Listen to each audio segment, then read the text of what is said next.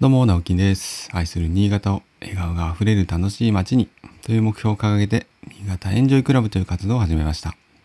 普段は新潟市内で建築事務所を友人と共同経営したり、個人では築50年の空き家を地域の子供たち、また大人たちも含めた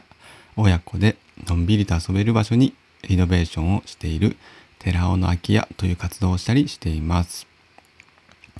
はい、おはようございます。今日は8月27日の金曜日ですね。今日は少し早くて7時ちょっと前です。えー今日はね、少し早めに出社をしようかなと思って、いろいろ早め早めに前倒しをして、えー収録をしています。今日もね、あ、昨日暑かったですね。今日の夜もね、今日の夜、昨日の夜、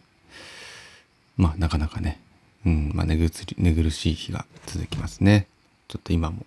やや汗ばんでおります。窓開けるとね、涼しいんですけどね。はい、えー、今日はですね、うん、まあ昨日ちょっと、昨日一日の、というか昨日やったことの話をしようかなと思うんですけど、昨日何やったかというと、あの、まあ、寺尾の空き家の浄化槽古い古いもう浄化槽を、えー撤去というかまあ、えー使えないようにするという あのことをしました。えーまあもう50年前のね古い建物でで下水道は敷地内に一応配管はこう来ていたんですね。ただ、えーそこにこうつなぐための工事は、えー一番最初はしていなくて、えー、もともとあったもう本当にその50年前からあった古い古い浄化槽と言われる浄化槽ってね皆さん聞いたことありますかね。要はあの、まあ、トイレの水汚水なんかを、えーまあ、集めて下水道につなぐんじゃなくて敷地内の、えー地下地下というかその土の中ですね。に設置した浄化槽に一度入れて、えーそこでこうブクブクと泡をブロワーっていうんですけど泡をこうブクブク立てて、えーまあ、微生物の力で、えー要はそのその宅地内で、えーろ過をろ過をするっていうかこう処理をするんですよね浄化させる微生物の微生物ってこう死尿を食べたりとか、え処理したりしてくれるわけですね。でそういったものを活性化させて、え水に水だけをこう最終的には流すと出すと敷地の外に出すというのが、まあ、浄化槽というんですけども、えーまあそれをですね、えーまあ、この前、えっと、設備屋さんにお願いして、えートイレを、まあ、トイレ関係の排水は全部下水道に新しくつないでもらったんですね。でただそれと合わせて、えーと今まで使っていた浄化槽っていうのを、えー使わなくするための工事っていうのが必要になるんですよね。これはあの申請を出す実施申請を出してちゃんとあの下水道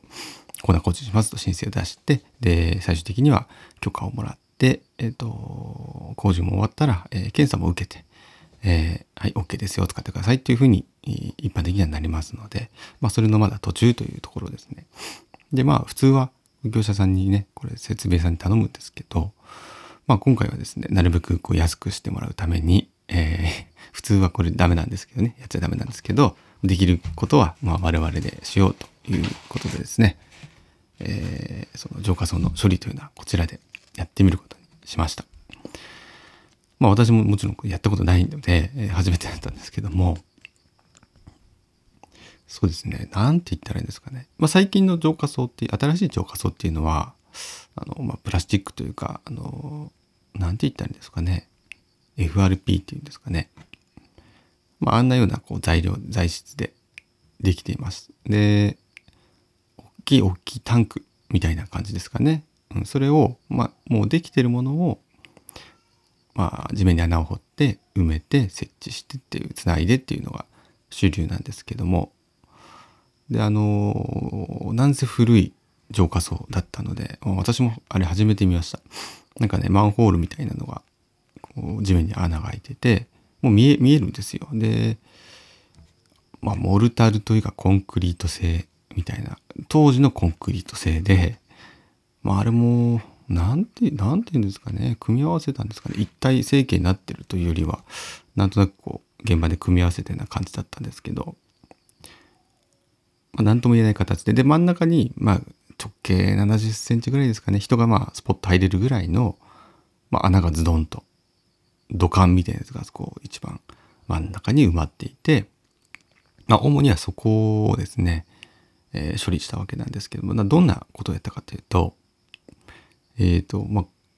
まずそのとりあえず水が溜まってるんですよね。でさっき言ったようにマンホールみたいのがあって穴が開いてたそれがこう網じゃないんですけど格子みたいになっててもう下が見える状態なんですよね。っていうことは雨とかまあ外のいろんなゴミとか、えー、土だとかっていうのがもう入っていってたわけですよね。雨が降ればそこから入って溜まっていくと。でそんな状態なんで、まあ、まずこれをこう汲み取ってもらわないといけないわけですよね。あの水などは、まあ、泥とか水とかを出さなきゃいけないということで、えー、まああらかじめですねあの死尿汲み取りを新潟市の方に、ま、出しましてね依頼を出して、え業者さんに来てもらってあのバキュームカーっていうんですかねあれにこうもう死尿はないんですけどねあの本当にもう何年も使ってないのでちゃんと使ってないので死尿はないんですけども一応まあおでを はい、泥水をなるべく吸ってもらいました。で、えー、だんだんこう見えてくるまあその前にあのー、そのね何がこう入ってるそこに溜まってるんだろうと思ってあのスコップみたいなやつとかでこう届く範囲でね出してみたら、まあ、拳台とか拳倍倍ぐらいの台の石石がいっぱい詰まってるんですよ。うん、でも元からまあそういう作りなんでしょうね。私ももう何せ初めてだったんで分からなかったんですけどものすごい量のそう最終的には100個ぐらい出てきたかな。石がこうびっしりまあ、敷き詰められていて、まあ、そこを通ることで、えーまあ、ある意味こう浄化される、うん、浄化層の代わりというか。最近あのそういう何て言うんですかね水槽とか熱帯魚飼ってる人はこれ結構わかると思うんですけど私もやってたんでわかるんですけどやっろ過装置としてその石を使ったりとかするんですねまあ本物の石ってあんま使わないんですけど最近はあの人工的なものでねあの微生物が要は住めるような環境にしてあげるっていうのが大事なんですその間を水を通して、え、微生物が処理しやすいようにしてあげるんですけどもまあそんな形になったんですよね。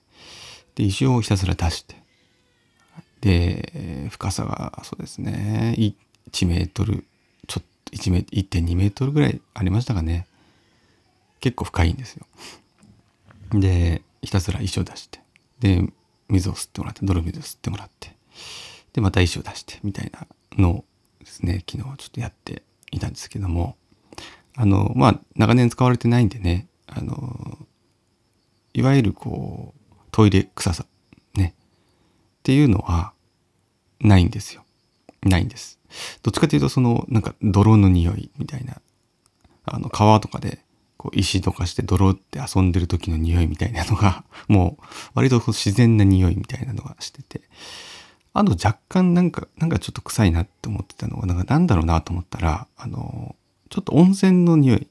えー、多分こう硫黄の匂いですね。がまあややして。なんか温泉でも出てくるのかなとかって思ってたんですけど多分なんかそう死尿のねえー、成分がこう分解されて最終的に残ったのが硫黄成分だったんだと思うんですけど、まあ、そんな匂いがするので、まあ、あの、若干ですね、うん、気持ち的には、まあ、テンションへこむ側に行くと。うん、まあ、若干というか結構へこむ 仕事でした。で、最終的にはその全部一緒出して下の方に、まあ、こう層になってるんで浄化層になってるので要は水が溜まっちゃうんで溜まらないように下の方にこう穴を開けないといけないですね。なので、こう、ダダダとあの工事現場にあるような、あの、ガガガと外力、まあ会社のやつをですね、持ってって、下をですね、こう、なるべく崩して、で、穴が開いた時点でまたそれを石を戻して、で、本当は全部砂を入れなきゃいけないんですけども、昨日ちょっと砂があの、敷地内ではなかなか足りなくてですね。うん。まあ、もうちょっと集めなきゃなという状況で、昨日は終えました。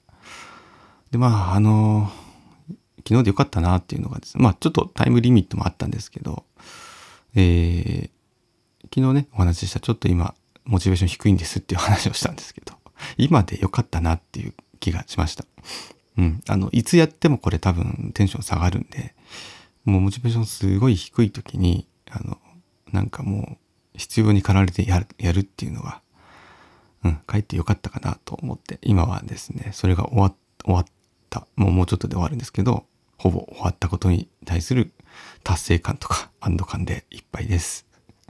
このタイミングで本当に良かったなと思います。はい。ということで、えー、今日も、今日は金曜日ですね。えー、今日頑張れば明日、明後日お休みですね。えー、張り切って週末最後の金曜日、仕事をしましょう。それではまた、バイバイ。